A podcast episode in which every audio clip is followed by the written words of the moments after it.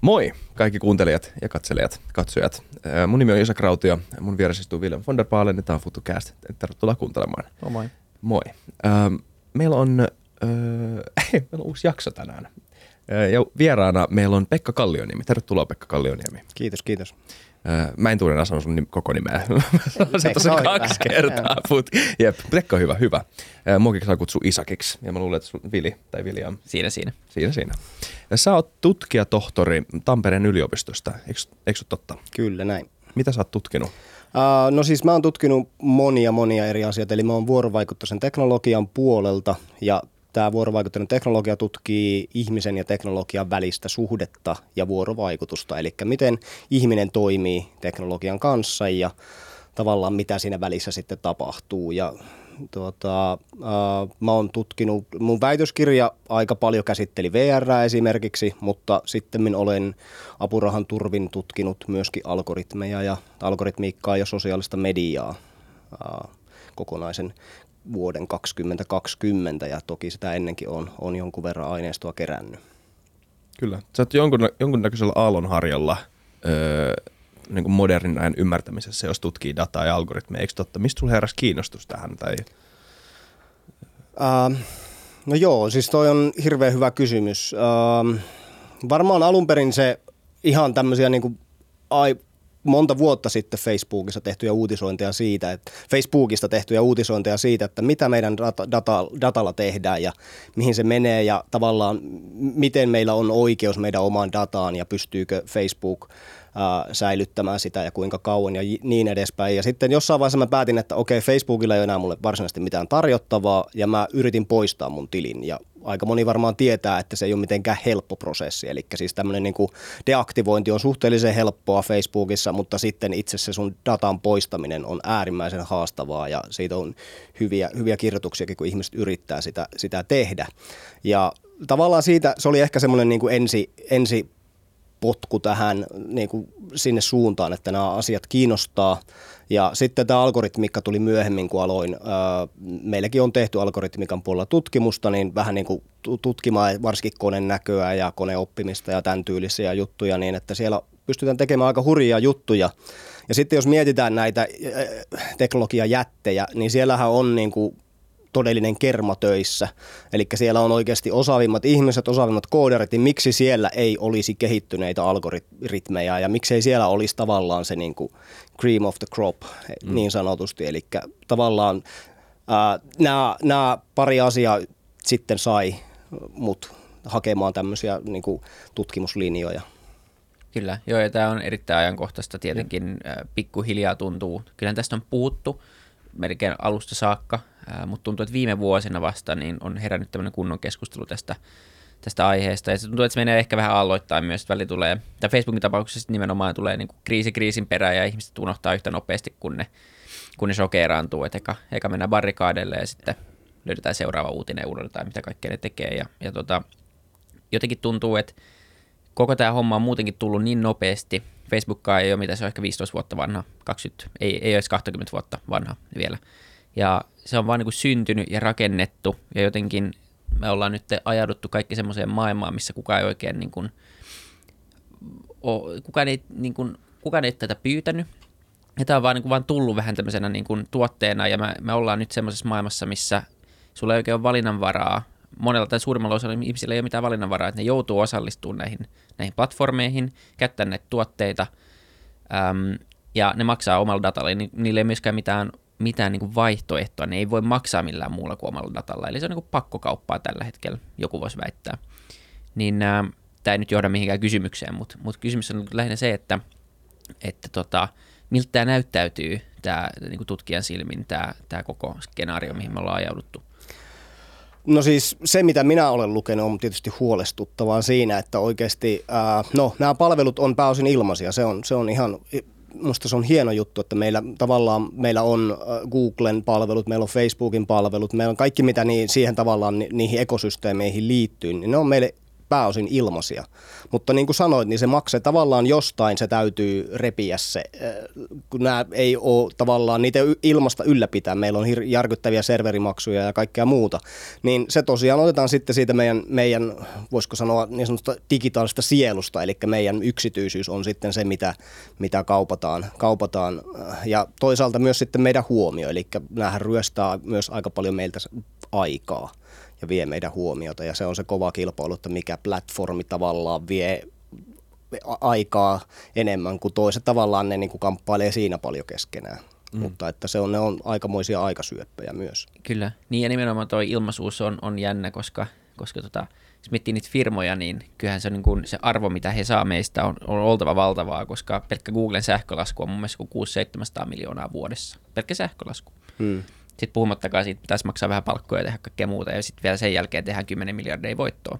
Niin jotain, mitä me heille annetaan, niin joku osa siitä on nähtävästi aika arvokasta. Niin, voi olla, että nyt joutuu tekemään pienen fact checkin, mutta olisiko ollut jotain 9 miljardia nyt viimeisen äh, vuosineljänneksen tulotuotto Facebookilla, jotain, jotain sen tyylistä, mutta siis kuitenkin ihan älyttömiä summia. Että tavallaan silti siellä tehdään rahaa, vaikka kukaan ei mielestään maksa mitään. Kyllä. Joo, ja tietenkin mainostajat maksaa kekkerit, ähm, sillä, siitähän valtaosa Facebookin liikevaihdosta tulee, että, että mainostajat pystyy käyttämään näitä heidän keräämiä ja kuratoimia datasetteja, mutta sitten taas me kuultiin, tai miten se niin kun markkinointipuoli toimii, niin, niin vaikka se on niin Facebookissa pitkään ollut niin paras se targetointi, niin Facebook myy myös sitä dataa mun käsittääkseni erilaisiin tietokantoihin, mistä sitten sä voit ostaa sitä. Ja niissä tietokannoissa se data on niin loppupeleissä aika huonoa. Et niin kuin me kuultiin esimerkki yhdellä illallisella, missä sanottiin näin, että, että sulla on niin kuin viisi dataprofiilia ää, susta, vaikka jos tietokannassa, ja kolme sanoo, että sä oot mies, kaksi sanoo, että sä oot nainen, yksi sanoo, että sä oot 40, yksi sanoo, että sä oot 20. Ja sitten pitää niin kuin, tavallaan markkinointieksperttinä pystyä siitä arvioimaan, että mikä on totta. Tietenkin jos sä mainostat suoraan Facebookissa, niin silloin ei tarvi arvuutella. Facebookhan tietää susta kaiken, sun iän ja sun nimen ja sun sukupuolen ja kaiken. Mutta tavallaan se niin kuin eteenpäin myyty data, niin loppupeleissä se on niin kuin vielä kaikesta tästä huolimatta niin mainostille aika huonoa. Ja, ja tota, niin kuin joku heitti vaan, että mitä jos me käännyttäisiin tämä silleen, että, että tehtäisikin niin kuin täydellisiä dataprofiileja itsestämme, mutta ne olisi nimettömiä anonyymejä ja myytäisiin ne. Ja me oltaisiin itse sen datan, myytäisiin ne niin kuin suoraan niihin tietokantoihin tai suoraan mainostajille, jolloin me luultavasti saataisiin myös parempia mainoksia. Kaikki on varmaan saanut, kaikki on saanut varmaan aika outoja mainoksia, tota, tullut vastaan, kun, kun susta luullaan, että sä oot vaikka nainen tai mitä tahansa, kun algoritmit menee jossain vaiheessa menee, niin kun, menee sekaisin ja sulle aletaan näyttää mitä tahansa, niin, niin se oli semmoinen vasta, vastapalloheitto, että okei, että jos ei pysty puolustautumaan, niin annetaan kaikki, mutta anonymisoidaan se sen sijaan, että se annetaan Facebookin kautta. Joo, äh, mä en nyt muista hänen nimeään, äh, mutta tämä internetin alkuperäinen kehittäjä on tämmöistä pod-ajatusta äh, ainakin pyöritellyt jonkun startupin kautta, missä sitten sun tieto olisi jossain yhdessä paikassa ja sitä voisi sitten yritykset ja kolmat osapuolet noukkia sieltä, mutta mä luin tästä ihan vasta ikää ja sen enempää mulle ei tietoa, mutta kuulosti ajatuksen tasolla ihan mielenkiintoiselta. Internetin vai tämän WWWn luo? Uh, toi Sir, mikäs tämä nyt on? Berners-Lee on ainakin. Joo, joo. joo. Nyt sattuu joo. Kyllä. Öö, jännää, voisi lukea tuosta lisää, mutta tota, palataanko ihan Öö, jos puhutaan datankerusta, puhuttiin datankerusta siitä, niin mit, mitä, mitä kerätään, että mit, mitä se tapahtuu? Voidaanko käydä läpi vähän tätä niin kuin nuts and bolts, tätä niin kuin karkeata niin kuin kuvaa siitä, että miten, öö, miten, sit, miten se data luo, öö, miten sitä dataa luodaan öö, someissa? No jos lähdetään nyt vaikka Google tai Facebook, niin meillä on pitkään ollut tämmöinen äh, tavallaan malli, että kaikki mitä sä selaat esimerkiksi netissä, niin se kerä, kerä, täm, on tämmöisiä niin sanottuja keksitiedosta, jotka sitten lähet, tavallaan lähettää sitä cookies. tietoa. Niin cookies nimenomaan.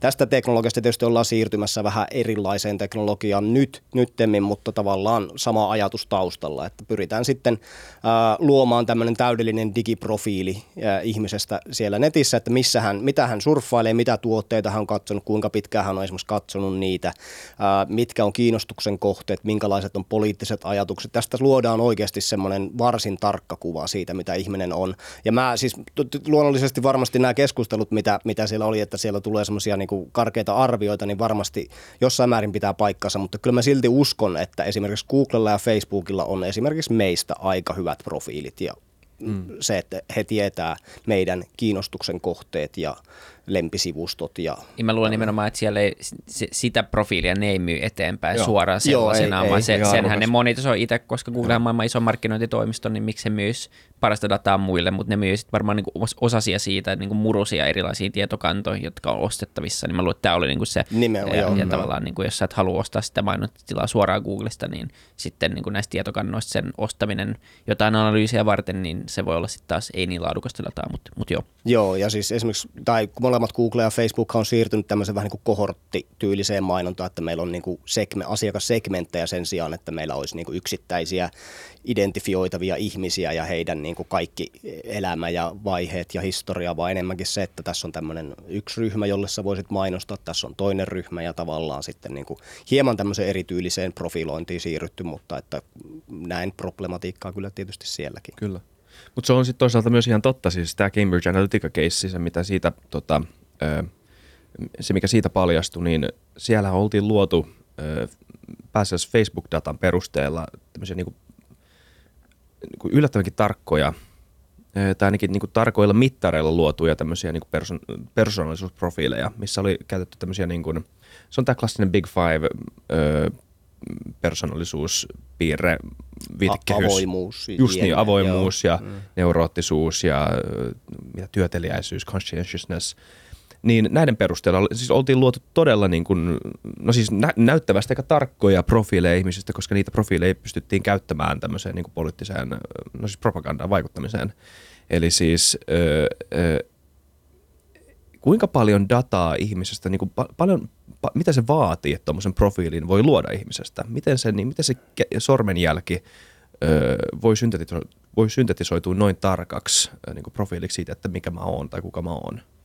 No siis paljonhan nämä palvelut saa tietoa meistä siitä ihan vaan sitä laitteesta, fyysisestä laitteesta. Varsinkin älypuhelin on ihan äärimmäisen hyvä siinä, jos me annetaan paljon sijain, sijaintidataa tai muuta ja sieltä löytyy meidän kaikki käyttöjärjestelmät, sieltä löytyy niin paljon.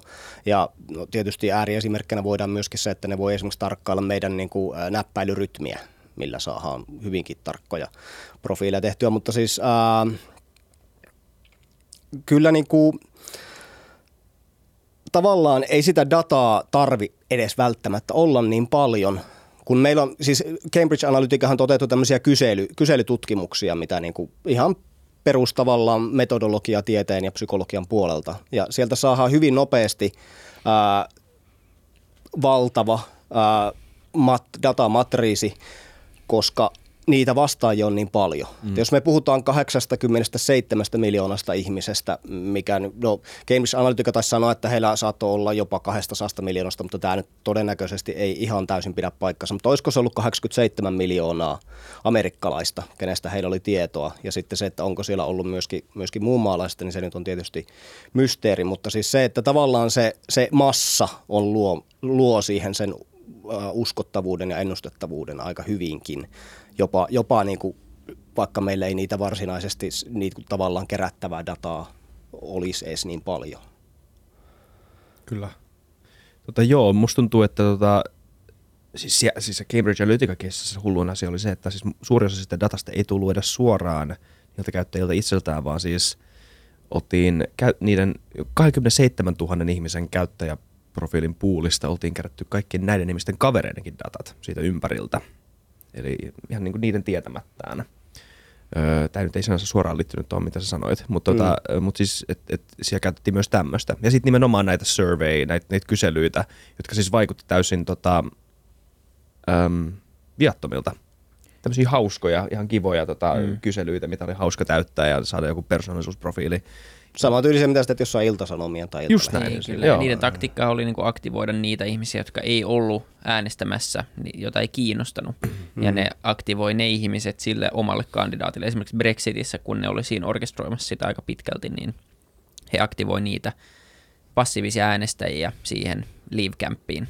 Ja, ja se oli niin kuin, ja sama oli Trumpin kampanjassa, ne oli kymmeniä, kymmeniä, tuhansia, kymmeniä tuhansia mikrokampanjoita, joiden avulla ne, ne sitten tota sai ne ihmiset, jotka ei ollut äänestämässä, niin äänestämään sitten vaikka Trumpia.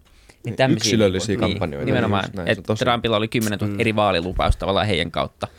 Niin ja sit, sitten tuota se tavallaan, että äh, kun yleensä aina kuvitellaan, että meidät aivopestään tekemään jotain, mm. niin todennäköisesti se ei ole kovinkaan helposti ainakaan mahdollista. Kyllä joku MK Ultra kokeet CIAn tekemät mm. testit sen osoittaa, että ihmisiä on tosi vaikea toimi, saada toimimaan omien arvojensa mukaan, mutta nimenomaan herätellä semmoista, niin kuin, että se siemen voi olla jossain siellä syvällä ja sitten nämä, nämä niin kuin tahot herättää sen, että okei, okay, tässä voisi olla hyvä idea, josta tämä tyyppi tykkäisi. Ja, ja tämä on se data. Se, niin, ja tämmöisellä segmentoinnilla ja tämmöisellä kohdistetulla mainolla me, löyd- me saadaan se siemen sieltä heräämään sitten Kyllä. tietyissä ihmisissä, ja se on tavallaan todella niin. pelottavaa. Ja toi on se massan voima, jos sulla on niin kuin 100 miljoonaa, 100 miljoonaa ihmisen data, niin sulla on aika monta niin kuin lookalike audience, mistä voit katsoa, että okei, että yleensä ihmiset, joilla on nämä tietyt parametrit ja nämä tietyt niin kuin asiat, niin ne voi, niissä on niin kuin isompi potentiaali, että ne ajattelee näin, tai että ne äänestää vaikka Trumpia. Niin se riittää, että se on muutaman prosentin heilahdus niin sattuma yli, ja se alkaa jo niin kuin tuottamaan.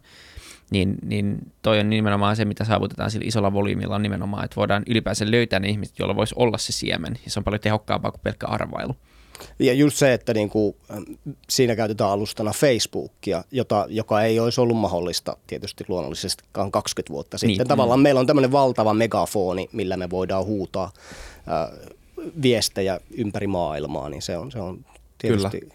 Val, vahva, tai se on, siis se on oikeasti voimakas ase, mitä voidaan käyttää sitten tämmöisessä Kyllä. poliittisessa kampanjoinnissa. Ja siinä on se illuusio, ja se mikä, niin kun, me voidaan puhuta algoritmista vaikka seuraavaksi, se mitä se vaikuttaa. Mutta siis mutta siis jos siis monen ihmisen, varmaan itse asiassa mullakin, jos miettii, niin, niin some on aika keskeisessä roolissa siinä, että miten ymmärtää maailmaa ja mist, et, miten, tota, miten saa informaatiota maailmasta.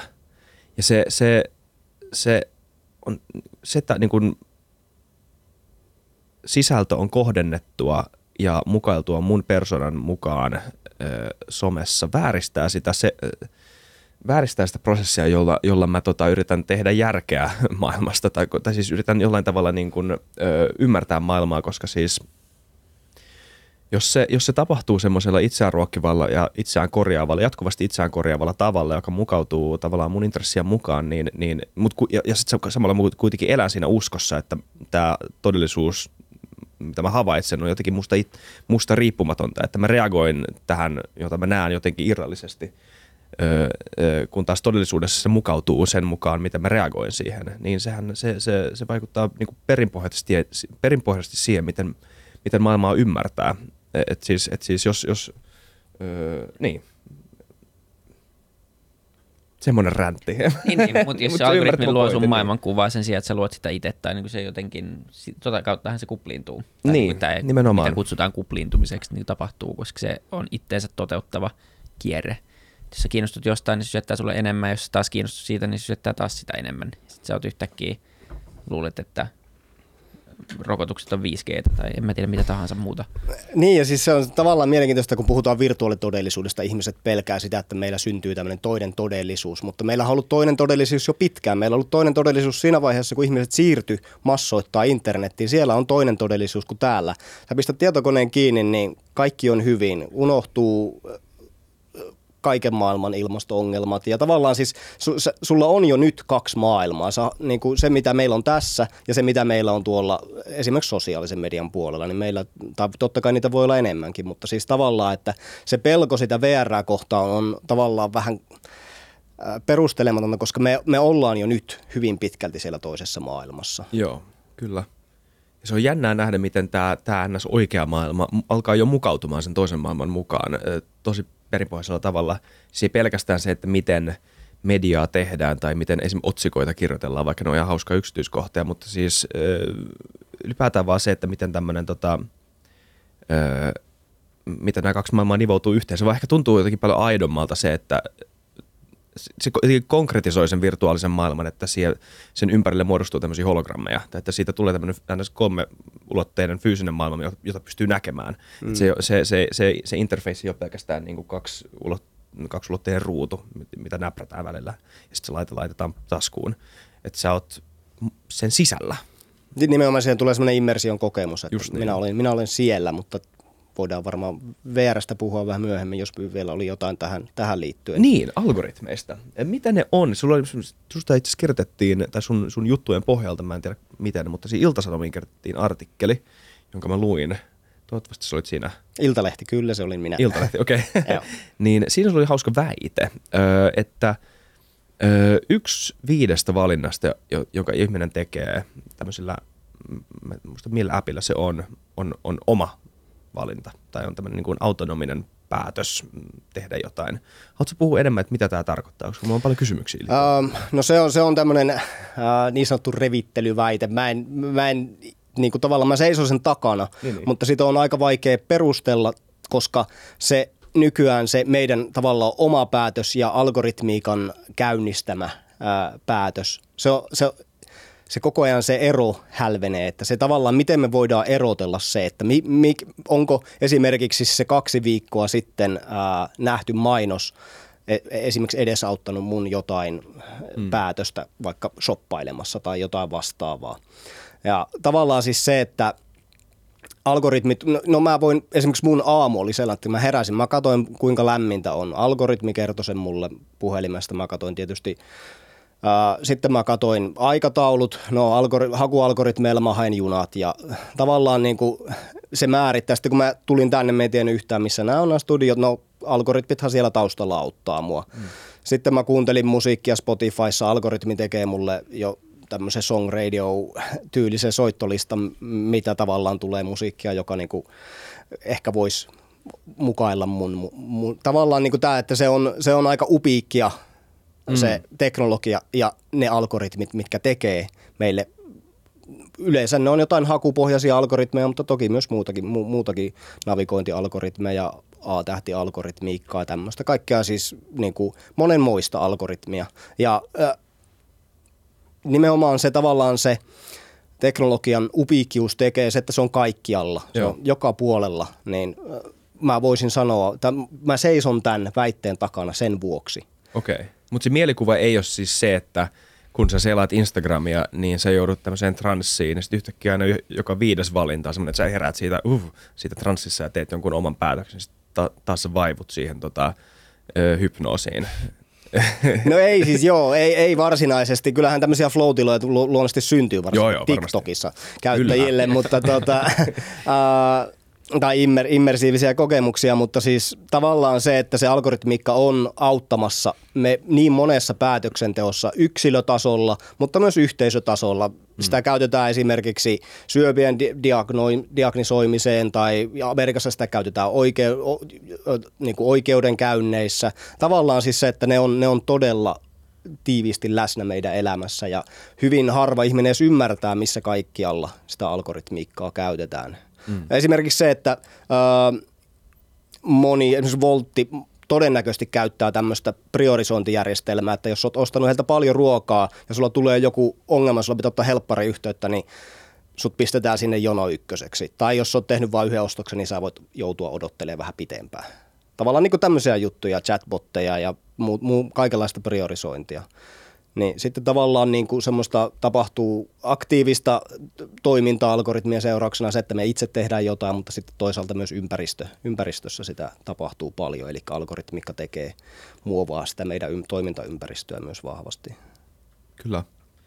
Pitäisikö todellisuuteen sitten niinku asennoitua eri tavalla? Tai vähän pala, palain siihen ränttiin, joka mulla ehkä vähän kesken tai ajatus vaan katkesi, mutta tämä, että niin siis, jos me oletetaan, että maailma on, tai että tämä itsestään ulkopuolinen maailma on jollain tavalla itsestään riippumaton ja että sitä pitää ymmärtää sillä tavalla, niin, niin ja sitten yhtäkkiä meillä on algoritmi, algoritmeja, jo- jotka määrittelee niin paljon siitä todellisuudesta, jota me koetaan, öö, nimenomaan sen kokemuksen mukaisesti, niin, niin tämä ehkä enemmän psykologinen kysymys. En tiedä, onko, onko oikein ihminen kysyä tätä, mutta niin kuin miten, mi- minkälaisen, minkälainen asennoituminen tai onko niin tämmöisiä henkisiä työkaluja siihen, että miten, miten pystyy jotenkin päästä, il, päästä ulos siitä niin kuin hypnoosista tai siitä transsista tai siitä, tota, siitä illuusioista, että tämä todellisuus ei, öö, että tämä todellisuus on yhtä todellista kuin sen ennenkin on ollut, koska se ei ole yhtä todellista, todellista objektiivisen todellista kuin ennen.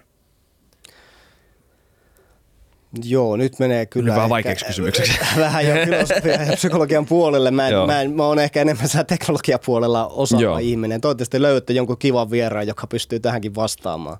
Kyllä. Mutta tota, mä, en, mä en lähde kommentoimaan, koska mun tietotaito ei varmaan riitä Se on kattavaa kunnioittavan nöyrästi sanottu. Mä, mä arvostan. No, puhutaan enemmän, öö, mitä algoritmit, jos puhutaan niinku tämmöisen appien koukuttavuudesta, koska siis nämä firmat on kuitenkin, tota, jos sä oot koodari esim.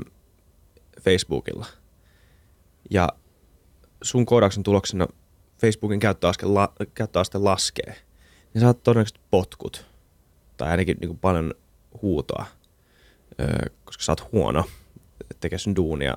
Ja tällä hetkellä se kilpailu on niin kovaa, ja siis, koska siellä on maailman parhaimmat koodarit, maailman parhaimmat käyttäytymistieteilijät ja maailman parhaat kaikki on luomassa näitä koukuttavia algoritmeja öö, ja kilpailemassa siitä huomiosta. Niin, niin kuin kovalla tasolla, että se, se kilpailu siitä huomiosta on. Et, et, kuinka syvälle tämmöiseen niin kuin ihmis... Tämä taas vähän niin kuin psykologinen kysymys, mutta kuinka syvälle niin kuin mennään, mi, miten se manipulaatio tavallaan tapahtuu, Mik, mi, mitkä, miten ne algoritmit koukuttaa ihmisen tota, kognitiota öö, jatkuvasti vaan käyttämään niitä lisää ja lisää. No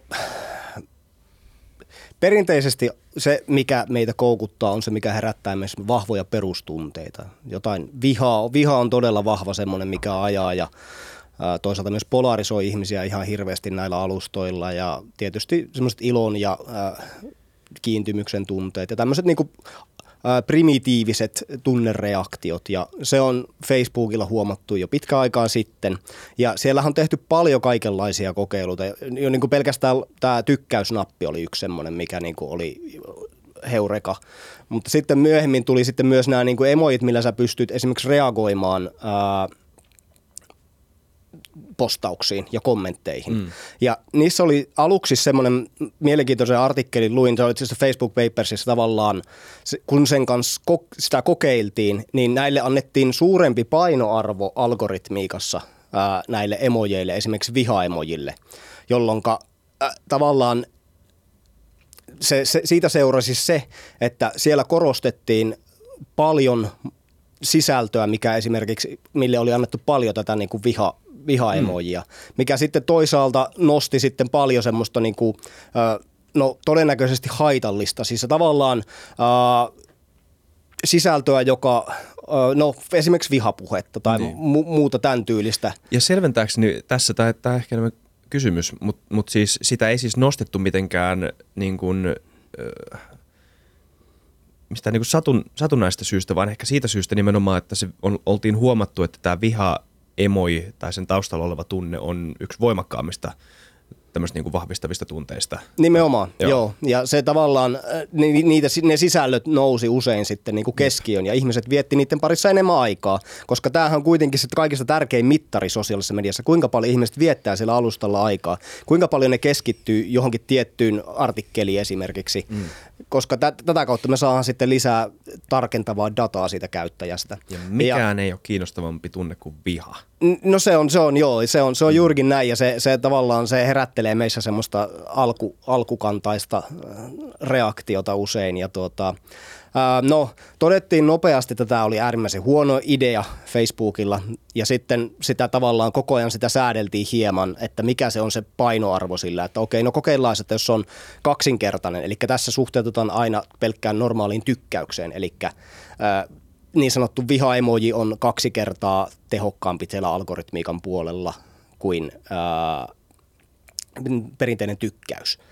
Ja sitten loppujen lopuksi jouduttiin laskemaan nollaan, koska huomattiin, että alkoi tulla ihan liikaa tämmöistä polarisoivaa ja negatiivista sisältöä käyttäjille. Ja tavallaan käyttäjät ei tiettävästi tästä valittaneet, mutta se vaan niin kuin, eihän, e- e- eihän se ole kovinkaan mielekästä. Ei, ja siis jos palataan siihen, niin kuin, tavallaan hypnoosi, mikä ihmisellä tai sen illuusion, että tämä todellisuus edelleen, mitä mä havaitsin tässä uudessa niin kuin rinnakkaisessa internetin todellisuudessa, on sitä samaa objektiivista niin kuin musta riippumatonta to- todellisuutta, niin sehän johtaa semmoiseen tilanteeseen, missä tämä algoritmi syöttää sulle jatkuvasti uusta, uutta niin kuin tiettyyn, ö, tietynlaista, tietyn muotoista ja tietyn väristä tota, ö, kontenttia sen mukaan, että miten sä oot aiemmin reagoinut siihen, mutta sussa se, se, mitä sä reagoit siihen itse ja se, miten se vaikuttaa sun ymmärrykseen maailmasta, ei ole se, että a, nyt algoritmi vaikuttaa mun käyttäytymiseen, vaan että a, maailma on jollain tavalla muuttunut.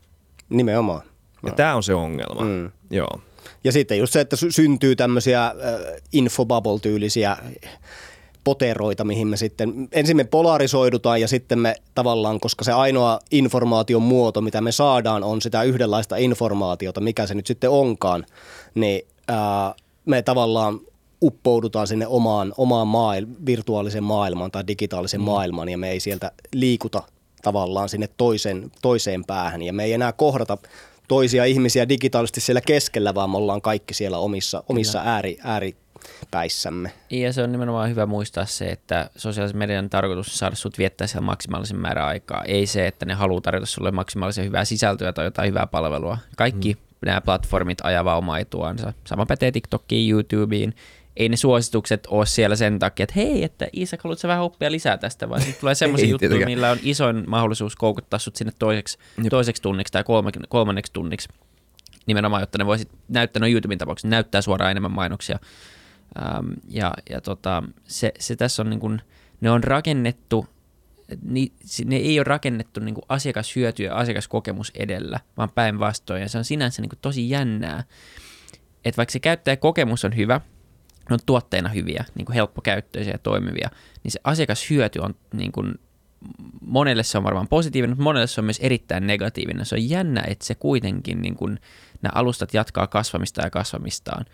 Että se niin kuin pakko olla aika koukuttava, vaikka se, koska se aiheuttaa niin paljon pahoinvointia ja niin paljon huonoa ihmisten elämää, mutta jatkaa kuitenkin vain sen käyttämistä. Nimenomaan, ja siis mä, ihmiset ei varmaan niin tiedostakaan sitä, että se ei. on jonkinlainen tämmöinen niin negatiivinen koukku siellä. Mutta tuota, ihan vaan kysyn teiltä, oletteko te kokeillut koskaan käyttää esimerkiksi Googlen palveluita sillä, että nämä palvelut ei tiedä teistä mitään?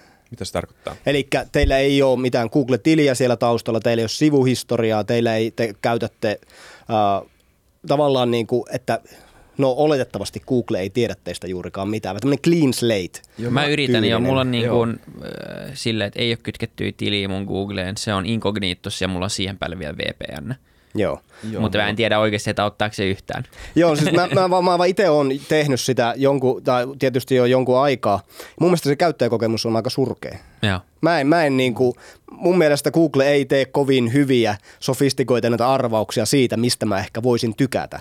Kun sille ei tavallaan ole sitä taustatietoa minusta ja se niin. ei niin kuin, sä pystyt hyvin tarkasti kuitenkin niin kuin rajaamaan sen. Ja nyt varsinkin niin kuin, kun tule, tulee just nämä cookies-juttu po, poistuu käytöstä ja näin, niin siellä tavallaan niille ei ole sitä matriisia käytössä. Ja sitten tavallaan sä huomaat, että no ei tämä Google nyt ihan hirveästi erikoisempi ole kuin Bing tai joku vastaava. Mm. Sama pätee nyt tällä hetkellä Facebookin mainontaa esimerkiksi, kun mä olin täysin rikki siitä, kun, kun Apple esti sen trackeroimisen ja sä pystyt estämään niitä mainoksia, niin se on tosi paljon vaikeampaa tehdä tuottoisia mainoksia Facebookissa kuin aikaisemmin, koska Facebook ei vaan niin kuin, saa targetoida, pysty targetoimaan yhtä tarkasti kuin aikaisemmin. Ja huomaa, että se, se, menee, se malli menee niin kuin rikki mm. heti. Ja tavallaan varmaan aika moni, jos sä kysyisit kuitenkin, että onko kohdistettu mainonta vai ihan täysin niin kuin ar- satunnainen mainonta, niin varmaan aika moni valitsisi sen kohdistetun mainonnan tavalla, että me halutaan se, me halutaan se hyvä käyttäjäkokemus, mutta minusta se on, on tämmöinen dark patterns-tutkimushaara, missä tutkitaan tavallaan semmoisia niin kuin, tahallaan huonoa käyttöliittymäsuunnittelua, millä me saadaan niin kuin ihmiset tekemään niin sanotusti vääriä valintoja tai niille haitallisia valintoja.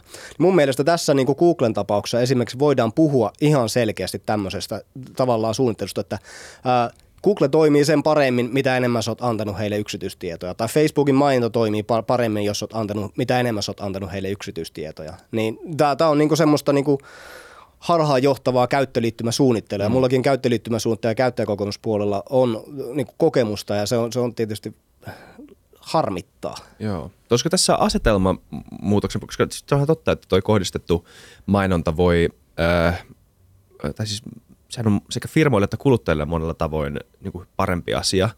Myös niin kuin jolla, tämä on hyvä pointti, mä kuulin joku, joku päivä tässä, että, niin kuin, että myös niin kuin tämmöisen niin kuin negati- mainonnan ö, negatiivisia vaikutuksia voisi lieventää myös tota, tämmöisellä kohdennetulla mainonnalla, ettei niin kuin, mä en tiedä kuinka liioteltu se on, kuinka liioteltu ilmiö tämä on, mutta siis se, että miten, jos, jonkun takainen mainostus kuitenkin perustuu tietyn näköiselle tämmöiselle niin FOMon luomiselle ja siihen, että, niin kuin, että jos sä et nyt osta tätä tai on mukana tässä tai teet tätä, niin, niin sit sä jäät paitsi tästä tai sit sä oot loseri tai whatever, niin, tota, niin, niin, niin, että, tota, että se, se, se kohdennettu markkinointi voi myös levittää tota puolta mainonnasta, että, niin kuin, että mainoksia oikeasti kohdennetaan ihmisille, jotka, jotka jollain tavalla kuuluu sen mainonnan niin kuin kiinnostus, kiinnostuksen piiriin. En tiedä, äh, mutta tota... Äh, Tuohon vain nopea välikommentti vaan, niin, joo. siis niin kuin periaatteessa mehän pystyttäisiin tätä dataa hyväksikäyttämällä niin tekemään vaan parasta ja, ja niin kuin, mm. ää,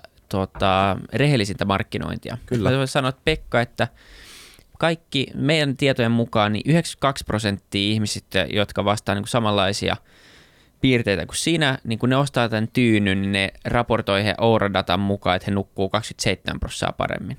Mä silleen, että okei, okay, niin. no ehkä mä voisin ostaa ton tyynyn. Toi, tuommoissahan sä et voi tehdä tällä hetkellä. Usetuksen määrää voi minimoida. Sitä voi nimenomaan minimoida. Niin. Ja silloin sä voit päättää, mutta toi, toi on niinku kiva, semmoinen niinku kiva kiva, jos pystyisi itse päättää, että niin kuin mitä haluaa nähdä ja kenelle sitä dataa antaa. Mutta kun nyt tällä hetkellä mä olen sellaisessa maailmassa, että se, sitä ei pysty niin kuin melkein yhtään tekemään. Mutta jos mä pystyisin valitsemaan, että mä saan mulle kohdennettua mainontaa, joka oikeasti edesauttaa mun elämää, niin kyllä varmaan moni niin kuin mielellään ostaisi semmoisia tuotteita.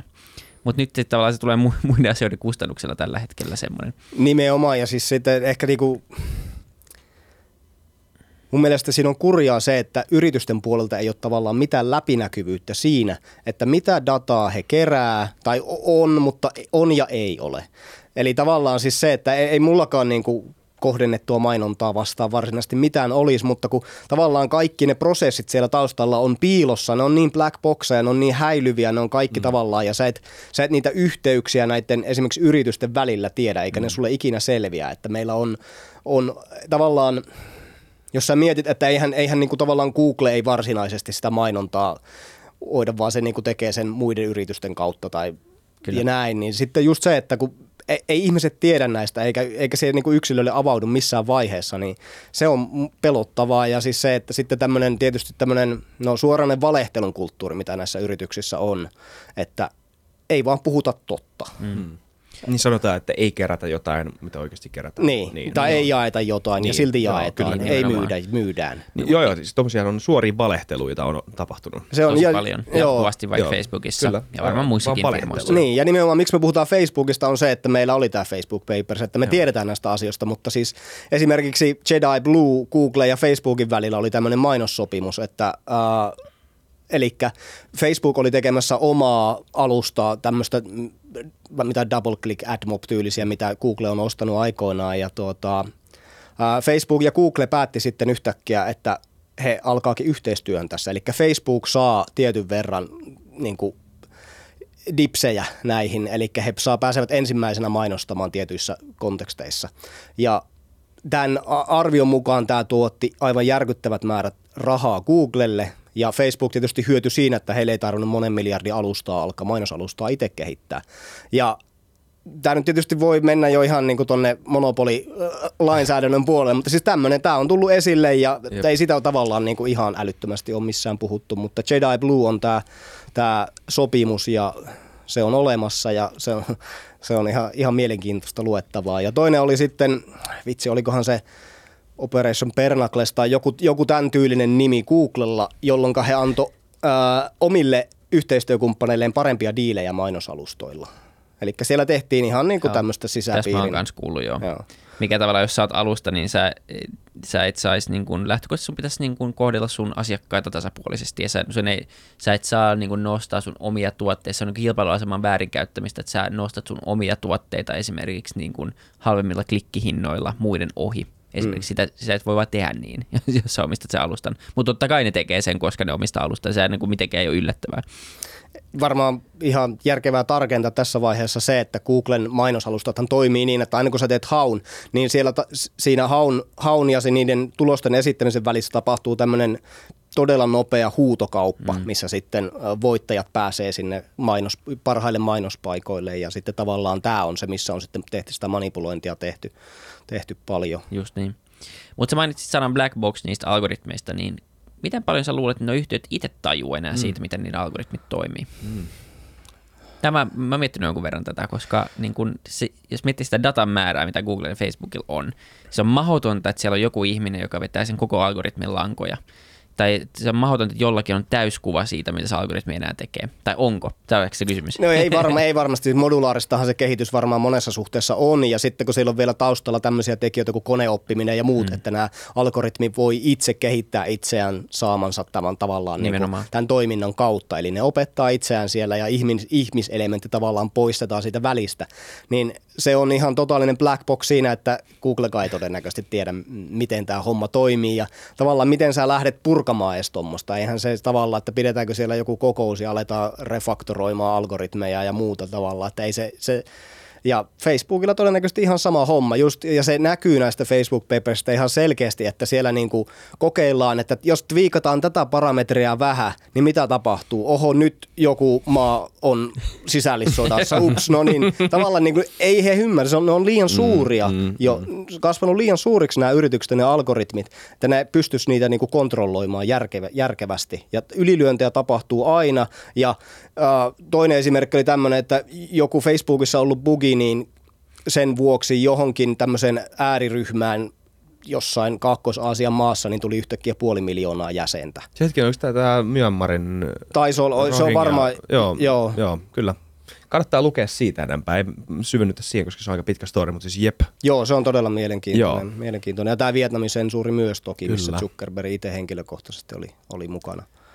Mikä, mi, mi, mi, mitä ratkaisuksi?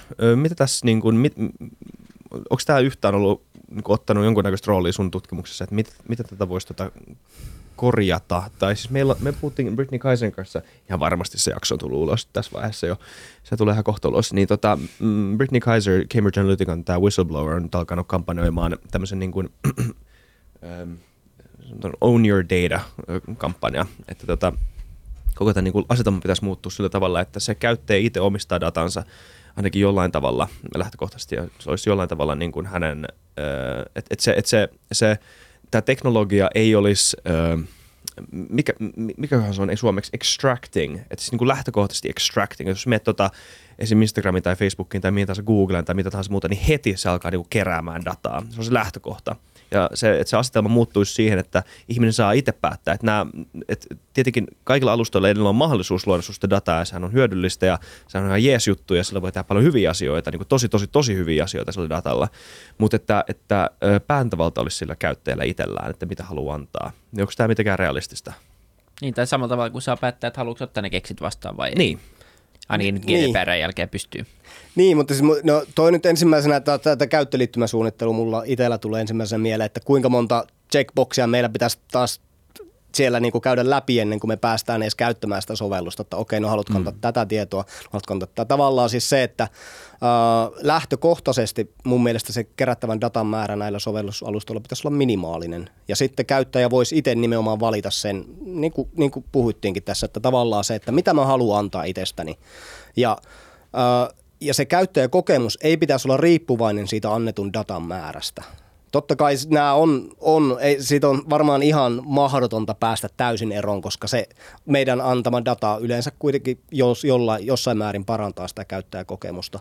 Mutta siis ää, tavallaan just se, että no se on yksi asia. Ja toinen on se, että esimerkiksi näistä niin kuin, lakipykälistä ja sopimuksista pitäisi tehdä huomattavasti helpommin omaksuttavia. Todellakin.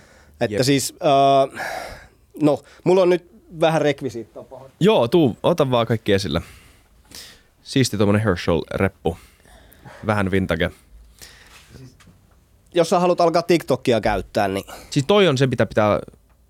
Joo, siis tässä on, tää on niinku käyttöehdot ja sitten pitäisi myöskin se privacy notice lukea. Näytä, kuinka Voitko näyttää kameralla, kuinka paksu toi on? Missä on tuolla on kamera? Joo.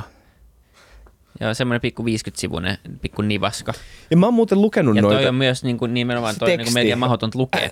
Se on Mä- lakitekstiä. Joo. Mä lukee 50 sivua jotain, mm. mutta en mä tosta ymmärrä mitään. Niin. Ja kuinka moni jaksaa, Niin. niin. niin kuin, tollahan nuoret saatais pois niiltä alustolta, kun sanottaisiin, että sulla pitää fyysisesti lukea tää nyt tässä, ja niin sä pääset käyttämään, Jep, ja jep. jaksa sitä. Joo, ja ja, träkkää kaiken, että sä oot oikeasti Jep. lukenut sen. Joo, ei tarvi. Instagram for Kidsia Joo, edes ei sille, että vaan kehittää. scrollaa loppuun ja sit painaa Instagram for Kids. mutta siis se just, että niinku, voitaisiko toi esittää jotenkin vähän kompaktimmassa ja helpommin omaksuttavassa mu- Niin. muodossa. Meillä on videoita, meillä on kaikenlaista. Tavallaan me voidaan tota informaatiota esittää varmasti järkevämmin.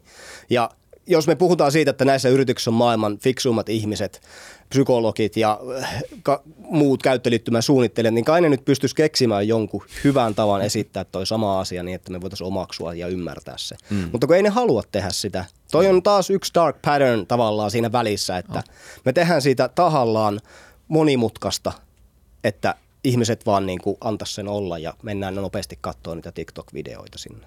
Mm. TikTokista muuten puheen ollen, nehän, sillähän on tosi uniikki ominaisuus se, että se kerää käyttäjädatan lisäksi myös biometristä dataa ihmisistä. Mutta määritellä, mitä se on, mitä ne kerää ja miten tämä liittyy tähän kokonaisuuteen. Mitä sillä voi pahimmillaan tehdä? Joo, siis no faceprint, voiceprint, tavallaan niin kuin sun kasvoprofiili, mm. ää, kasvoliikkeitä, ää, ääniprofiili, sormenjälkiä ja siinä nyt käytännössä on ihan täydelliset ainekset jo esimerkiksi semmoisen valeprofiilin luomiseen tai deepfakeja tai muuta. Joo. Tavallaan siis se, että on, ja tämä nyt on Yhdysvalloissa, että siis sinällään, mutta että a, EU, EU torppasi onneksi tämmöistä asiaa, mutta es- esimerkiksi EUlla on tällä hetkellä, EU-komissiolla on äh, kaksi tämmöistä mm, inquiry, no siis tavallaan niin kuin lakijuttua TikTokin kanssa siinä, että ovatko, he lähe, ovatko he keränneet alaikäisten tietoja, 13-15-vuotiaiden käyttäjien tietoja vastoin lakia ja onko tätä tietoa lähetetty, onko jotain tietoa, yleisesti käyttäjätietoa lähetetty Kiinaan. Mm. Eli tavallaan siellä niin kuin, vaikka meillä on aika vahva EU-tasoinen lainsäädäntö, niin silti näitä rikkomuksia mm. ilmeisesti on tehty, koska tätä tutkitaan ja niin kuin hyvin aktiivisesti tutkitaankin. Mutta siis se, että ää, Jenkeissä, missä tämä ei ole, tämä lainsäädäntö ei ole niin tiukka, niin siellä selvästi TikTok kokeilee niin kuin kepillä jäätä, että minkä verran me uskalletaan kerätä. Tämä on, tämä on aika hurja jo mun mielestä, koska siis se on käytännössä, kun sä saat jo ka- se kaikki muukin data, mitä TikTok kerää, mm. eikä se kerää sitä pelkästään, mitä sä teet TikTokissa, vaan mitä sä teet toisella, toisissa sovelluksissa, mitä muita sovelluksia sulla on asennettuna, mihin hakemistoihin ne on asennettuna. Sitten sul, jos sulla on monella laitteella TikTokki tai tietokoneella, se voi ni- niiden välillä myös vaihtaa tietoa. Kerääkö se siis tota dataa, niin kuin, kaikkea biometristä dataa myös niin kuin ihmiset, jotka ei tee sinne videoa, jotka vaan käyttää sitä, scrollaa? Vai, Tää- vai niin kuin, kun eihän, jos sillä ei ole lupaa mun kameraan, niin eihän se voi niin kuin, kerätä semmoista dataa, vai onko se niin kuin nimenomaan, jos joku lataa sen videon sinne, niin se lataa niistä? Tavallaan just se, että siis kyllähän sulla, sulla pitää, jos, ei, jos et sä anna sille Niin, kä- kamera, kameralle niin käyttölu- niin, niin, että elä, läpi. elä ihmeessä anna Joo, kameralle ei. käyttölupaa. Tai, Joo, ei, ei. Mutta tota, ja itse asiassa tästä sormenjälkihommasta mä en tiedä sen enempää, se on vaan siellä niin privacy policeissa että mainittuna. Että, mit, Saatetaan kerätä. niin, ja sitten tämä keystrokes on myös mielenkiintoinen, koska siis sitähän on ihan tutkittukin, että ihmisiä pystyy hyvin tarkasti identifioimaan sillä, miten ne esimerkiksi kirjoittaa Joo, siis jopa Joo. niin paljon, että joku salasana ei välttämättä enää edes ole tarpeellinen äh, niin kuin juttu kirjautumiselle. Että sä voit vaan niin kuin, äh, susta Kirjoita voi... niin kuin kirjoittaisit. Niin, kirjoita niin kuin kirjoittaisit. Mieti, ja mikä sit- lukko joo. tulee. Mitä mä kirjoitan, mitä mä, en mä osaa enää. Niin, jep. joo, joo, mutta siis, eikö toi periaatteessa totta? Joo, Joo. kyllä siellä, siellä on Kyllä. tämmöisiä juttuja. Hurjaa. Oh. Koska siis tuossa on, vielä ei ole tietenkään välttämättä tehty mitään tosi pahaa, mutta mitä voisi tehdä? Se niin kuin, muuttaa sitä niin kuin, valta-asetelmaa aika paljon. Että et, et jos pystyt tavallaan niin nap, sormiin näpättämällä tekee identiteettivarkauksen tarvittaessa, niin onhan se aika hurja juttu. Niin, ja sitten no tietysti tämä on vähän menee hieman ehkä pelottelun puolelle, mutta eihän te, te välttämättä siellä taustalla ei ole mitään niin pahoja aikeita, Niin. vaan on tarkoitus vaan tehdä oikeasti parempi algoritmi ja sillä kerätyllä Jep. datalla me voidaan tehdä se, että okei, tätä videota katsellessa minkälaisia tunnereaktioita tässä ihmisessä heräsi. Mm. Me katsotaan kamerasta sitä, että okei, no tässä oli tavallaan, koska meidän kasvot ei valehtele silleen, että se on hyvin primitiivinen tunnereaktio, meissä herää iloa tai vihaa tai muuta, niin jos TikTok saa tämän tiedon, niin onhan se heille arvokasta. Mutta siis hetkinen, eli siis niin jos annat TikTokille, TikTokille luvan käyttää sun kameraa, niin se voi periaatteessa, tota, no siis iPhoneissa näkee silloin, kun kamera aktivoituu, mutta siis tota, ainakin uusimmissa, mutta tota, se pystyy periaatteessa niin kuin kuvaamaan sua, kuvata sua samalla, kun sä katsot niitä videoita ja miten sä reagoit niihin. No siis jos sillä, on, jos sillä sovelluksella on oikeus käyttää sun kameraa, niin sillä on oikeus käyttää sun kameraa. Niin. Mutta siis joo, kyllähän TikTokin äh, iOS-versio tai Android-versiot on vertailtu, niin kyllähän niissä niin kuin ne tavallaan se security ja privacy-levelit on ihan no, nyt tuli hirveästi finglissiä, mutta tuota, nämä niin turvallisuustasot on, on hyvin erilaiset, että Androidissa on, on, on paljon tämmöistä no sanotaan korjattavaa. Tai... Mutta muistakaa, että Android voi tehdä omat homescreenit, niin se on... se on paljon parempi, joo, se on paljon parempi. ja se voi jailbreakaa Joo, ikuinen debatti. Yep. Mutta joo, äh, tuossa kyllä Apple on niin panostanut tuohon äh, sitten, että onko se, niin kuin, mikä se Applen motiivi tehdä tuota, niin se mun mielestä myös mielenkiintoinen kysymys, että eihän ne tee sitä vaan, koska, Ei. Koska ne on niin kuin hyviä, hyviksiä, vaan... No, uhka niille.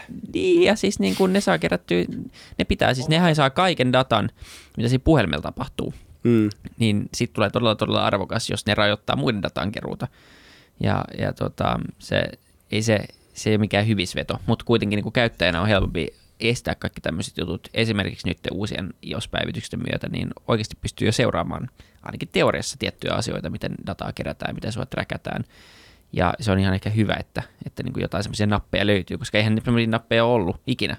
Nyt on ainakin pari nappia, mistä voi vähän painaa, niin kuin, että sille teoriassa tulee vähän turvallisempi olo.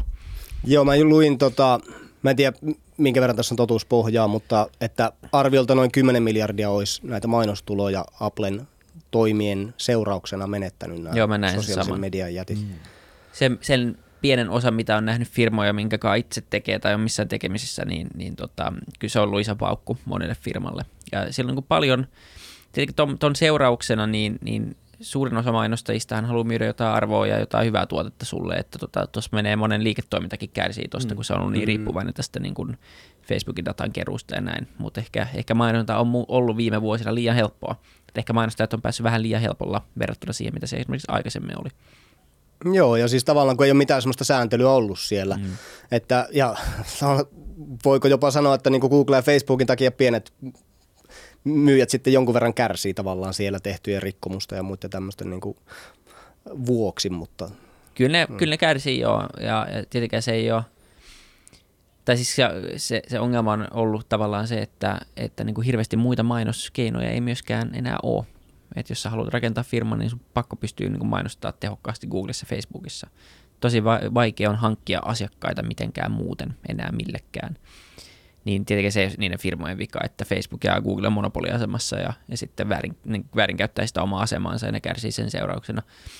Mutta mut se vaan tarkoittaa sitä, että pitäisi olla niin kuin enemmän vaihtoehtoja mainostajille tai pitäisi olla niin kuin, en tiedä, mitä sille pitäisi tehdä, mutta tämä on, tää on niin monimutkainen yhteys, joka on niin paljon isompi kuin vain pelkkä Facebook, Facebook tai, tai Google sit loppupeleissä. Et... Kyllähän sähköposti Viagraa mulle myydään edelleen päivittäin sähköpostilla. että kyllä niitä vielä tulee. Joo. Mä en sano mitä mä katsoin kata mun spämmin bo- ei tarvi olla siis hiljaa sanoa, kun mä katson mun Ei, kyllä, me, me tietää. New York Times, Bitcoin era, märkä. Pikalaina, Bitcoin, Bitcoin era. ok. Joo, ei kiitos. Tota, metaverse. Öö, ei ole mikään uusi juttu, mutta kaikille normiissille sitä on uusi juttu, nyt kun Mark Zuckerberg on sanonut sanan metaverse muutaman kerran. Mutta mistä on kyse? Mikä tämä homma on? No siis sosiaalinen VR-palvelu, varmaan sosiaalinen media, joka siirretään immersiiviseen VR-ympäristöön, missä ö, tuodaan mukaan kehollisuus ja tavallaan ehkä semmoinen vahvempi aisti ärsyke Eli sosiaalinen media siirretään tämmöiseen immersiivisempään ja mahdollisesti myös koukuttavampaan muotoon. Niin tämä on se Facebookin versio siitä, eikö niin? No joo. Tai mitä ne yrittää, koska niin kuin jotenkin tuntuu, että he ei oikein tajunnut. Siis mi, niin kuin mitä meitä versio, tai niin kuin ehkä, ehkä mä en ole tajunnut, sanotaan näin, se on loogisempaa, mutta siis se, se mitä niin kuin, siitä on puhuttu jo vuosia, mun käsittääkseni, mikä se niin kuin idea siinä on kuitenkin se, että et ei se ole mikään sen yksittäisen firman rakentama ei missään palvelu. nimessä niin. niin, niin kuin, ja se on jotenkin se, mikä nyt tässä niin Facebook-hommassa vähän Me luodaan metaverse. Me tehdään metaverse. Se, se särähti niin kuin todella pahasti, kun se tuli se julkistus silleen, että ahaa, että okei, no tehkää vaan, mutta et ei, se niin kuin, ei toi ole se, että jotenkin niin kuin tuntuu itse, että metaverse on vaan luonnollinen evolutiivinen jatkumo internetille ja älypuhelimelle. Se on seuraava steppi, mitä tapahtuu, kun VR-laitteet yleistyy. Mä luin jonkun, jonkun twitter jossa sanottiin, että metaverse syntyy, kun me käytetään yli 50 prosenttia meidän ajasta ruudun edessä. Silloin me ollaan jo de facto metaversessä, koska – me ollaan enemmän screenin edessä kuin NS oikeassa elämässä. No siitäkin voi olla monta eri mieltä, mutta se oli ihan mielenkiintoinen, että se on enemmän semmoinen evolutiivisesti syntyvä asia, joka syntyy näiden meidän laitekehitysten myötä ja jonka ympärille rakennetaan palikoita, kuten esimerkiksi Facebookin meta, mutta myös tuhannet muut firmat, ihan samalla tavalla kuin internet. Se, että joku joku sanoo, niin kuin Zuckerberg sanoo, että me rakennetaan metaversi, se olisi, joku olisi sanonut, että me tehdään internet mm. ja me omistetaan se. Se on täysin absurdi claimi. Ei semmoista voi ei kukaan voi rakentaa Niin mieti, jos joku olisi internetin toimitusjohtaja. Joo, CEO of Internet. Tämä, tämä selvästi herättää sinussa vahvoja tunteita, mutta siis kyllähän tavallaan niin kuin suurimmalle osalle, kun Facebook sanoo sen tai Zuckerberg sanoo sen, niin metaverse on se Facebookin kyllä, kyllä. Joo. versio. Ja se on tavallaan semmoinen niin kuin, uh, mainstream-versio. M- mulle niin kuin, no mä mä oon vanha kaveri. Mä pelasin semmoista pen and paper roolipeliä aikoinaan kuin Cyberpunk 2020, josta myöhemmin tehtiin sitten myöskin tämä videopeli. Ja siinä tota, no ensinnäkin siinä maailmassa niin megakorporaatiot on vallassa ja hallitukset on vaan semmoisia niinku äh, sätkynukkeja ja tämmöisiä näin. Ja ehkä sekin jollain, jossain määrin se vi- visio on tullut toteen, mutta tota, siinä oli myöskin tämmöinen verkko, ja se oli just nimenomaan tämmöinen, niin kuin mä voisin kuvitella, että se on ehkä ollut semmoisia metaversen ää, jotain niin kuin prototyyppejä, että se on se, tavallaan semmoinen vapaa ympäristö, missä me ei, päästään eroon tavallaan ää, siitä karusta todellisuudesta ja siitä myöskin sitä kaupallisuudesta. Ja tavallaan se oli vähän semmoinen niin kuin, äh, rebel tyylinen paikka, mihin sitten karaatti. Ja tämä, on niin se, minkäla, minkälaisena mulle itselleni on metaverse näyttäytynyt ennen kuin Zuckerberg tietysti Kyllä. sitten kertoi mulle, mitä se oikeasti on. Mutta siis tota, joo, ja siis metaverse on, on pelottava siinä ihan muutamasta syystä. Tietysti se, että jos, siitä, jos tästä tavallaan Zuckerbergin visiosta tulee se The Metaverse, niin siellähän tietysti sama monetisaatiomalli todennäköisesti säilyy, siihen mm. luodaan uusi kerros päälle, ää, mutta sitten VR on oikeasti todella immersiivinen. Parhaimmillaan VR on semmoinen, että me uppoudutaan sinne todella hyvin ja se tuntuu niin aidolta, että se on oikeasti niin kuin uusi todellisuus. Ja siitä mun mielestä kertoo niin kuin esimerkiksi tämmöiset psykologialan tutkimukset, että me ollaan, tai tutkijat on pystynyt aika hyvin hoitamaan esimerkiksi fobioita tämmöisellä exposure therapy-tyylisellä äh, metodilla VRssä. Eli me altistetaan ihmisiä joillekin ärsykkeille, jotka, jotka niissä aiheuttaa vahvaa reaktiota, ja me voidaan tehdä sitä turvallisesti, niin siellä on hämmästyttävä hyviä tuloksia. Korkean paikan kammoa, käärmeitä, jne, mm. jne. Ja näitähän käytetään jotkut hammas, yksityiset hammaslääkärikeskukset esimerkiksi käyttää siinä, että sä voit rentoutua jossain ympäristössä ennen kuin sä meet porattavaksi ja näin. Että siis ne on oikeasti todella immersiivisiä ja tehokkaita ää, niin kuin vangitsemaan meidät ihan semmoiseen niin uuteen ympäristöön, joka tuntuu monin, monis, ää, monella tavalla ihan aidolta. Kyllä. Ja joku voisi olla sitä mieltä, että ihan järjetöntä, että ku, miksi kukaan haluaisi luoda tämmöisen niin rinnakkaistodellisuuden, että eihän kukaan tuu ikinä haluamaan tämmöistä. Ja näin, no siitä, mä en tiedä kuinka moni oikeasti on tuota mieltä, mutta siis öö, no mä oon 28, sä oot 26, öö, ja meitä nuoremmat ihmiset on kasvanut kaiken takaisin. Mä muistan vielä sen, mä oon leikkinyt ulkona vielä tota, mun lapsuudessa.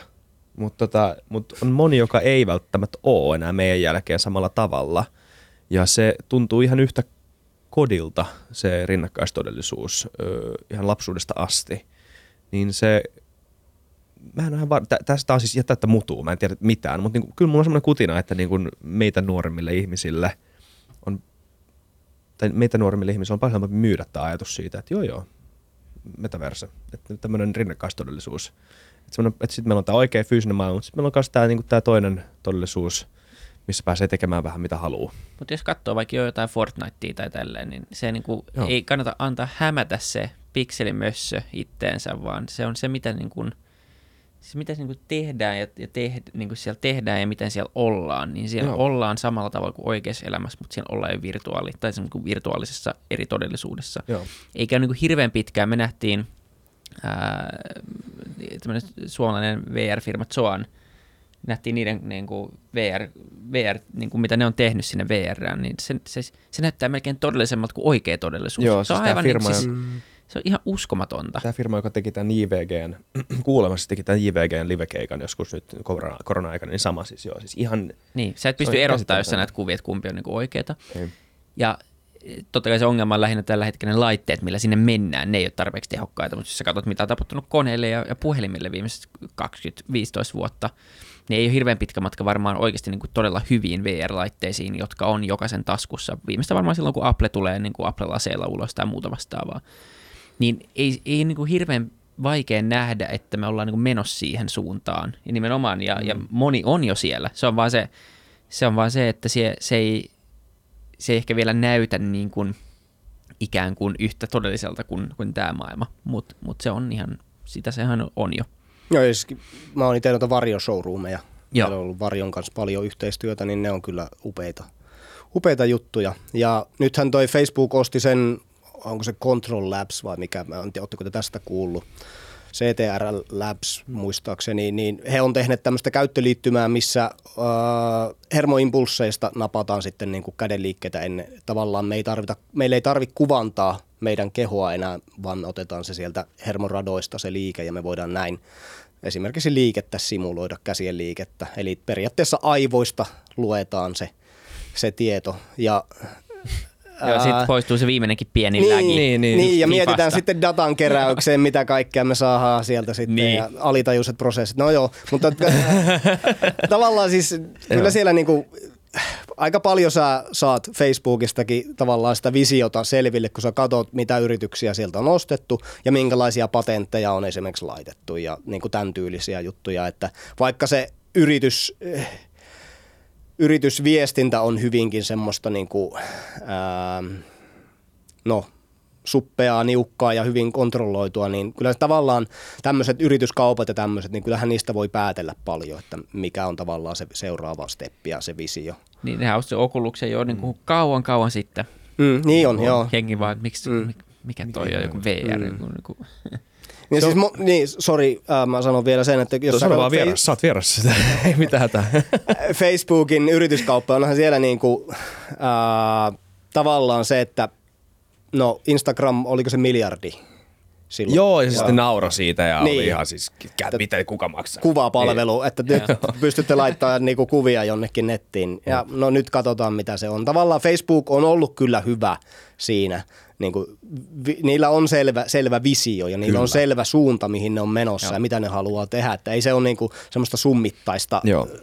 Ei ja, todellakaan. Ja, mä en tiedä, kuinka iso osa siitä on niin kuin Mark Zuckerberg, mutta siis Mark Zuckerberg, kyllä Markistakin pitää sanoa, että siis ihan, siis, eh, ihan ero. Joo, ei se siitä ole kiinni, mutta tota, pitäisi käydä pienet etiikkakoulut. joo, joo, joo, joo siis varmaan ennen. Mun lempiyrityskauppa ikinä on, kun Google osti YouTuben ja jengi oli silleen, se oli vielä niin kuin 2000-luvun alussa, niin silleen, että, että mitä? Että te maksat niin tämmöisessä kissavideopalvelussa 1,6 miljardia, sitten katsoa mitä se on nyt. Mm. Se, on, se on vieläkin mun lemppari kaikista näistä mm. hämmentyneistä yrityskaupasta. Mä en usko, että tuommoisilla valuaatioilla tehdään enää yritysostoja, koska tavallaan jengi on nyt tajunnut internetin. Mm. Mä en usko, että tommosia niin kuin noin kovia alemyyntejä tullaan ikinä enää näkee. Ja jos mennään vielä vähän kauemmas historiaan, niin Googlehan tarjosi itseään Jahulle viidellä miljoonalla. Se oli kans ihan mielenkiintoinen. Mutta se ei ikinä toteutunut. Joo, koska Yahoo ei nähnyt potentiaalia. Ei, nimenomaan. Joo. Joo. Joo. Kaikenlaista. Ähm, Mutta siis... joo, toi metaversio-homma on kyllä, ähm, se, on, se on jännä. Ja, ja nyt, sä, nyt viimeistään nythän se nousi kaikkien niin kuin, tietoisuuteen. Ja nythän se mm. tulee. Et se, se, se on niin iso julkinen sitoutuminen siihen nyt Facebookilta, että et ne tekee varmasti paljon sen ympärille, mutta saa nähdä niin kuin se, että mitkä on ne niin kuin palikat, joille se rakennetaan, ja, ja mikä on se Facebookin rooli siinä, koska mä uskon kyllä, että tosi moni myös ei halua, että, niin kuin sanoit, moni moni haluaa, tai moni äh, rinnastaa sen nyt Facebookiin, koska ei ikinä kuulu metaversista aikaisemmin, mutta on onneksi myös aika paljon vastavoimia, jotka ei halua, että Facebook rakentaa metaversen. Ja vielä korostaen, että metaverse ei ole mikään rakennettava juttu, vaan se on asia, joka tulee, johon rakennetaan. Äh, mm. Tai tämä on ainakin hyvin vahvasti se oma, oma ää, näkemys siitä, mitä se on. Että mm. et, tota, sä voit rakentaa jonkun osan sitä metaverseä, mutta sä et voi rakentaa sitä kokonaan. Niin. Uh, oli, mulla oli joku ajatus, mutta se tai siis, ihan täysin. Joo, siis, siis tuohon, mitä sä sanoit, Vili, niin siis mä luulen, että eikö, eikö jollain tavalla Facebook varmaan siinäkin usko siihen, että, että, tota, että joo, ö, voi olla, että meidän metaverse ei ole ainoa metaverse, mikä on olemassa tuolla, mutta siis se on, mutta haluaa kilpailla siinä tota, olla niin, niin etulyöntiasemassa siinä verkostovaikutuksessa, että käytännössä – heidän metaverse on ainoa metaverse. Niin, tai jossakin tuntuu, että ne ei rakenna metaverseä, vaan ne rakentaa vaan palikoita ja applikaatioita siihen niin kuin Web 3, eli metaverseen. Mm. Että se on mm. niin kuin se, mitä ne tekee. Mutta se, että ne, niin kuin, ne, ne ei niin kuin kutsuu sitä metaverseksi, se on se, mikä tässä niin kuin särähtää. Että ei ne myöskään rakenna internettiä, kun ne rakentaa, rakentaa Facebookia. Totta kai ne rakentaa internettiin uutta, uutta niin kuin layeria tai uutta niin kuin kerrosta Facebookin kautta, kun siitä tuli niin keskeinen osa. Ei Facebook voi kuitenkaan sanoa, että ne on rakentanut mitään niin kuin osa internetistä, mm. koska internet koostuu, koostuu vain protokollista, loppupeleistä ja eri niin kuin, jutuista. Ja sitten sen internetin arvo tulee siitä, että siellä on paljon käyttäjiä, jotka käyttää erilaisia sivustoja. Niin sitten sä voit olla mukana siinä kehityksen rakentamassa palikoita, eli sivustoja, mutta et sä voi rakentaa sitä internettiä. Ja tämä on niin se, mikä tässä metaversiossa on mun mielestä se. Ja se voi olla, että mä oon väärässä. Se voi olla, että metaversio on oikeasti joku rakennettava paikka ja Facebook omistaa sen kokonaan, mutta mä en halua semmoisessa paikassa olla. Mutta tota, mä en luule, että se ikinä käy niin, koska se vaatii niin monta muutakin palikkaa. Se vaatii sen Apple, Applen tai Google Glassit tai toivottavasti joku muu kuin Apple ja Google voisi tulla isoksi firmaksi siinä hommassa. Mutta se vaatii niin paljon vielä niin kuin muita palikoita ja muita kerroksia ennen kuin siitä tulee semmoinen niin kuin yhtä käytettävä asia kuin esimerkiksi internet on. Se on ehkä se oma ajatus siinä. Niin, mutta toisaalta kyllähän moni muukin yritys, Epic on tainnut sanoa, että he tekee metaversen ja tavallaan siis se, että ne moni, moni taho yrittää mm. napata tätä niin kuin kattotermiä Kyllä. omaan tarkoittamaan sitä heidän omaa, niin. omaa systeemiään, mutta siis onhan se siis valtava, mä näen siinä tavallaan ää, se business case mun, mun mielestä on se, että sinne ru- ruvetaan aidosti rakentamaan tämmöistä digitaalista – identiteettiä, että meillä esimerkiksi avatarit tulee mm. varmasti olemaan se, miltä me näytetään siellä, kun me voidaan oikeasti nähdä toinen käyttäjä. Se ei ole vaan, että me mennään sinne Facebook-profiiliin ja siellä on se yksi kuva tai katsotaan näitä kuvia, vaan se on oikeasti, sulla on oma digitaalinen identiteetti ja se on hyvin, tavallaan se voi olla hyvin sinua kuvaava tai sitten jotain ihan muuta. Ja tässä mä näen sen bisneksen, että tavallaan se, me luodaan semmoinen, me, ihmiset haluaa olla jo tietynlaisia ja näyttää tietynlaiselta siellä. Vähän niin kuin me halutaan pitää tietynlaisia vaatteita oikeassa mm. elämässä. Ja mä näen, että Facebook varmasti niin kuin näkee tässä sen potentiaalin, että nyt vihdoinkin he voivat olla tavallaan suoraan siinä ää, tavallaan toimittamassa näitä entiteettejä, avatareja, jne, mitä se nyt sitten onkaan, NFTtä, sen sijaan, että he mainostavat joidenkin muiden tuotteita tai näyttävät vaan, niin kuin, totta kai siellä tulee olemaan mainoksia, tulee olemaan Facebookin metaverse tulee olla täynnä mainoksia, mutta siellä on myös tätä tavallaan sitten sitä niin kuin, semmoista virtuaalista identiteettiä ja sen, sen, sen rakentamista ja tietysti sen myymistä myös sitten näille käyttäjille. Niin, toi on se kysymys tavallaan, koska Facebook on alustayhtiö, niin, niin haluatko ne myydä edes digitaalisia tuotteita vai haluatko ne vaan olla mahdollistamassa sitä ympäristöä, jossa sitten vaikka joku vaatekauppa tekee ne, ne tota, saat sun huppari ja farkut messiin nyt sinne mm. metaverseenkin, että, niin kuin, että haluatko ne vaan olla se platformi, minne sä tuut samalla tavalla, että, että jotenkin kyllä niin kuin alustamaisuus toteutuu myös niin kuin digitaalisen ympäristön sisällä samalla tavalla. Että se on jännä nähdä siis, että mm. mikä on, tämä on niin puhdas spekulointi tässä vaiheessa, ähm, että mihin suuntaan se menee. Mutta mut nimenomaan toi Avatar-peli on varmasti semmoinen, että tota, tulee kyllä verkkokaupat sinne metaversenkin sisälle, missä saat ostettua kaikkea, kaikkea sun hahmolle ja, ja tota, siellähän ostetaan jo maata. Siis monessa tämmöisessä virtuaaliympäristössä pystytään ostamaan niin kuin niin kuin, paikkoja, missä voit rakentaa ja tehdä, ja sä voit niin kuin, pystyttää sun toimiston, ja voit mennä jengin toimiston sisälle, sitten siellä on NFT seinällä, ne on niitä tauluja, mitä sä katot siinä niin kuin kokous, virtuaalisessa kokoushuoneessa, että sä alat sisustaa sun niin kuin virtuaalista kämppää ja sisu, niin kuin, toimistoa, mm. ja sitä tehdään jo. Joo. Ja sitten tämä esimerkki, mikä sä otit jossain aikaisemmassa jaksossa esille sen, että monissa paikoissa esimerkiksi otetaan RuneScape tai joku tämmöinen niin peli, mikä niin kuin, to, perustuu tämmöiseen virtuaaliseen maailmaan, missä sä oot tämmöinen ritari, ja sä voit tehdä eri asioita, ja sä voit kalastaa, ja sä voit tapella, ja sä voit mm, tota, louhia erilaisia malmeja ja tämmöistä, niin esimerkiksi just tämä malmin louhinta, niin tota, tiettyjen malmien louhinta, tämmöisten virtuaalimalmien louhinta tässä pelissä on, on joissain talouksissa, paikallisissa niin kuin reaalitalouksissa tässä, tässä maapallon päällä niin kuin enemmän arvokkaita, enemmän arvokasta niin kuin taloudellista tekemistä kuin tämmöisen niin kuin perusduunin tekeminen niin, siinä maassa. oikein malmin jauhaminen niin, oikein, oikeassa kaivoksessa. Mm. Se, se, se, se, se, se rahallinen tuotto on niin kuin korkeampi. Joo. Se on kannattavampaa duunia olla Runescapeissa Tämä kertoo niin kuin jonkinnäköisestä kanssa tämmöisestä niin kuin näiden kahden maailman yhteispelistä ja se, miten ne niin kuin nivoutuu toisiinsa ja miten, miten outo tämä tilanne on. Ja tämä kaikki on lähtenyt siitä, että joku Mark Zuckerberg halusi vertailla erilaisia college-tyttöjä niiden ulkonäköä keskenään ja halusi tietää, että onko toi sinkku vai ei. Ja nyt me puhutaan jostain metaversasta. Joo, niin, se on, puhuttiin Facebookin visiosta, niin se ei ole aina ollut niin, niin onko tämä niinku se butterfly-efekti? Niin ehkä, mä tiedän. Joo. Mutta kaikenlaista. Niin.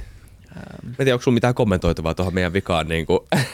no, mä, mä niitä college-tyttöjä aloin miettiä, mutta tota, uh, joo, ei siis toi NFT-juttuhan on mielenkiintoinen, missä teillä olikin, olikin jaksoja, mä joo, kuuntelin ja tuota, Uh, joo, siis se on, nythän se on ihan hullua tavallaan, mitä, mitä siellä tapahtuu niin kuin rahallisesti, mm. uh, mitä maksetaan mistäkin, mutta siis kyllähän siihen niin kuin on jonkinlainen ekonomia varmasti, ja on kehittynyt jo, mutta että se varmasti laajenee ja siitä oikeasti tulee semmoinen relevantti ja ihmiset ottaa sen tosi. Nythän se on tavallaan mainstreamin ulkopuolella. Täällä on niin kuin IT-nörttejä, jotka ymmärtää siitä, siitä paljon ja näin. Ihmiset, jotka on niin kuin selvillä asioista, mutta tuota, mulle itselle NFT ei ole mitenkään erityisen tuttu, mutta mä näen siinä potentiaalin ja varmasti just tämä on teillä taisi jossain jaksossa olla just siitä puhet Bitcoinissa, olisiko ollut siitä, että tuota, tavallaan Bitcoin on järkevämpi valuutta monissa maissa, missä tämä perinteinen valuutta on todella niin kuin, niin.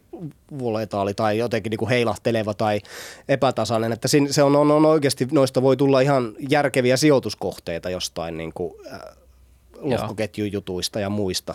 Siis jotenkin niin kuin kaikessa, niin se näkökulma, missä sä katot, niin merkitsee tosi paljon. Et se, se on niinku semmoinen, että se, että jos sä katsot bitcoinia esimerkiksi ää, länsimaalaisen lasien läpi, ja sä oot niinku suhteellisen vakaassa, historiallisesti suhteellisen vakaassa dollari- tai eurotaloudessa, niin sä et välttämättä niinku näe sille mitään tarvetta. Mutta sitten jos sulla on niinku maa, sä elät maassa, jossa sun valuutta on menettänyt viimeisen 12 kuukauden aikana 17 prosenttia sit omasta arvosta, niin kyllä sä alat siinä vaiheessa vähän miettiä, että niin, että voisiko tehdä jotain, jotain muita. Tai sama mm. tämä, että jos me ei nähdä metaversen tai NFTiden niin kuin järkevyyttä, niin se ri- sillä mitä väliä loppupeleissä, kunhan tarpeeksi iso kriittinen massa haluaa olla metaversista tai haluaa kaupitella NFTitä keskenään, niin mm. meidän henkilökohtainen linssi ja mielipide ei paljon paina siinä keskustelussa. Ja tämä on jotenkin niin kuin hyvä mun mielestä muistaa, tai tätä yrittää koko ajan itsekin ylläpitää semmoista tiettyä avoimuutta tiettyjä asioita kohtaan, vaikka niitä ei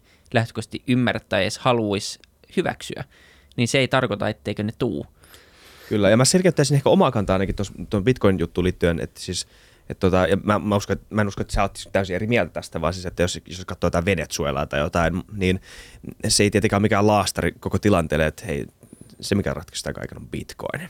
Että tietenkin siinä on, niin kuin, siinä on muitakin ongelmia ja tietenkään niin kuin, se, että sulla on, niin kuin, se, että sulla on rappeutuneet instituutiot, niin, niin ratkaisuhan siihen on, että sä parannat niitä instituutioita. Sehän on niin kuin yksi juttu. Siihen, siihen liittyy ylipäätään tämmöisiä niin kuin hyvinvointi, hyvinvoinnin ja niin kuin, äh, niin kuin maan äh, stabiiliuden tota, äh, asioita. Mutta siis, niin kuin, mut, mut, mä en vaan näe sitä, että miten se Bitcoin voi olla huono asia siinä niin kuin kaiken, tämän asian, kaiken näiden asioiden vierellä. Miksi, voi, miksi, miksi niin kuin, kuitenkin el, ihmisiä elää just nyt niissä tilanteissa, ö, missä ne on, niin mitä se voisi olla huono vaihtoehto? Sitä mä en näe. Mun mielestä se on ihan hyväkin asia, tai siis todellakin hyvä asia. Jep. Joo. Mutta joo, anyway. Anyway. Nää, joo. Tälleen.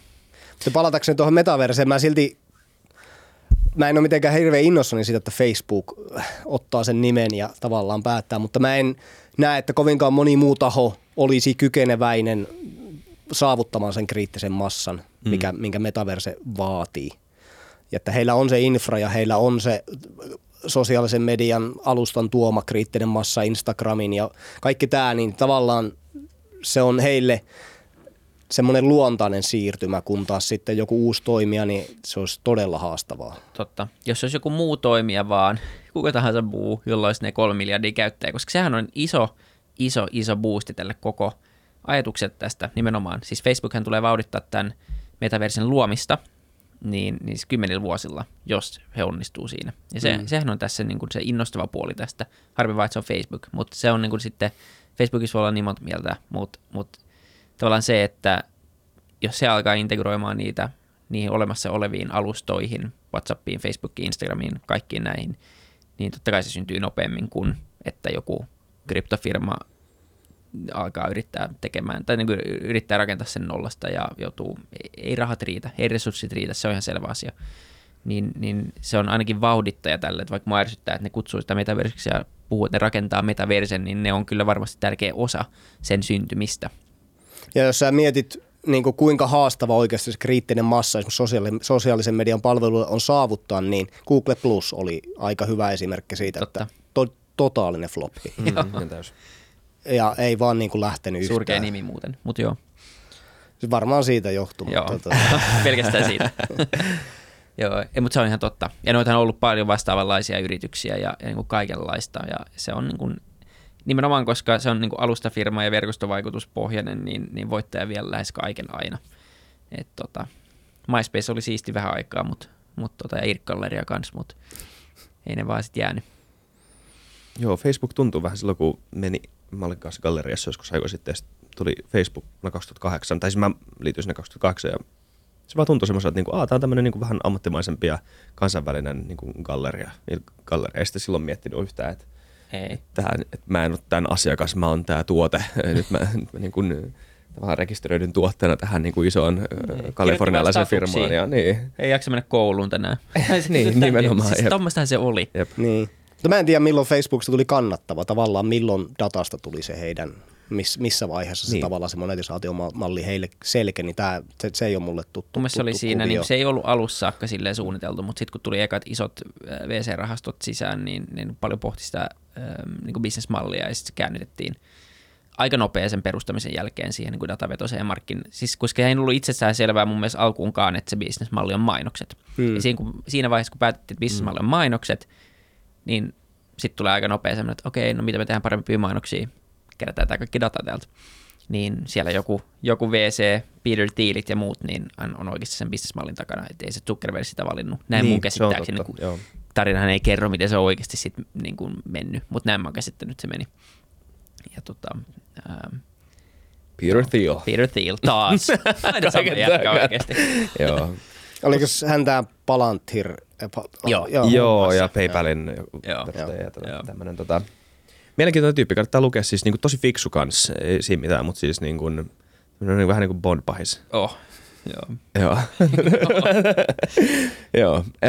Pekka, tämä on ollut tosi mielenkiintoista. Kiitos sun vierailusta. Kiitos teille. Tämä oli kyllä todella mielenkiintoista ja hyvää, hyvää keskustelua. Tämä oli ennen kaikkea keskustelu, eikä vaan niin kuin sitä, että tulee kysymystä ja mä vastaan, mutta minusta oli kiva keskustella. Teille. Nimenomaan, samoin, Kiitos. joo. Tämä meni vähän tämmöiseksi niin heittelyksi, mutta tämä on just hyvä.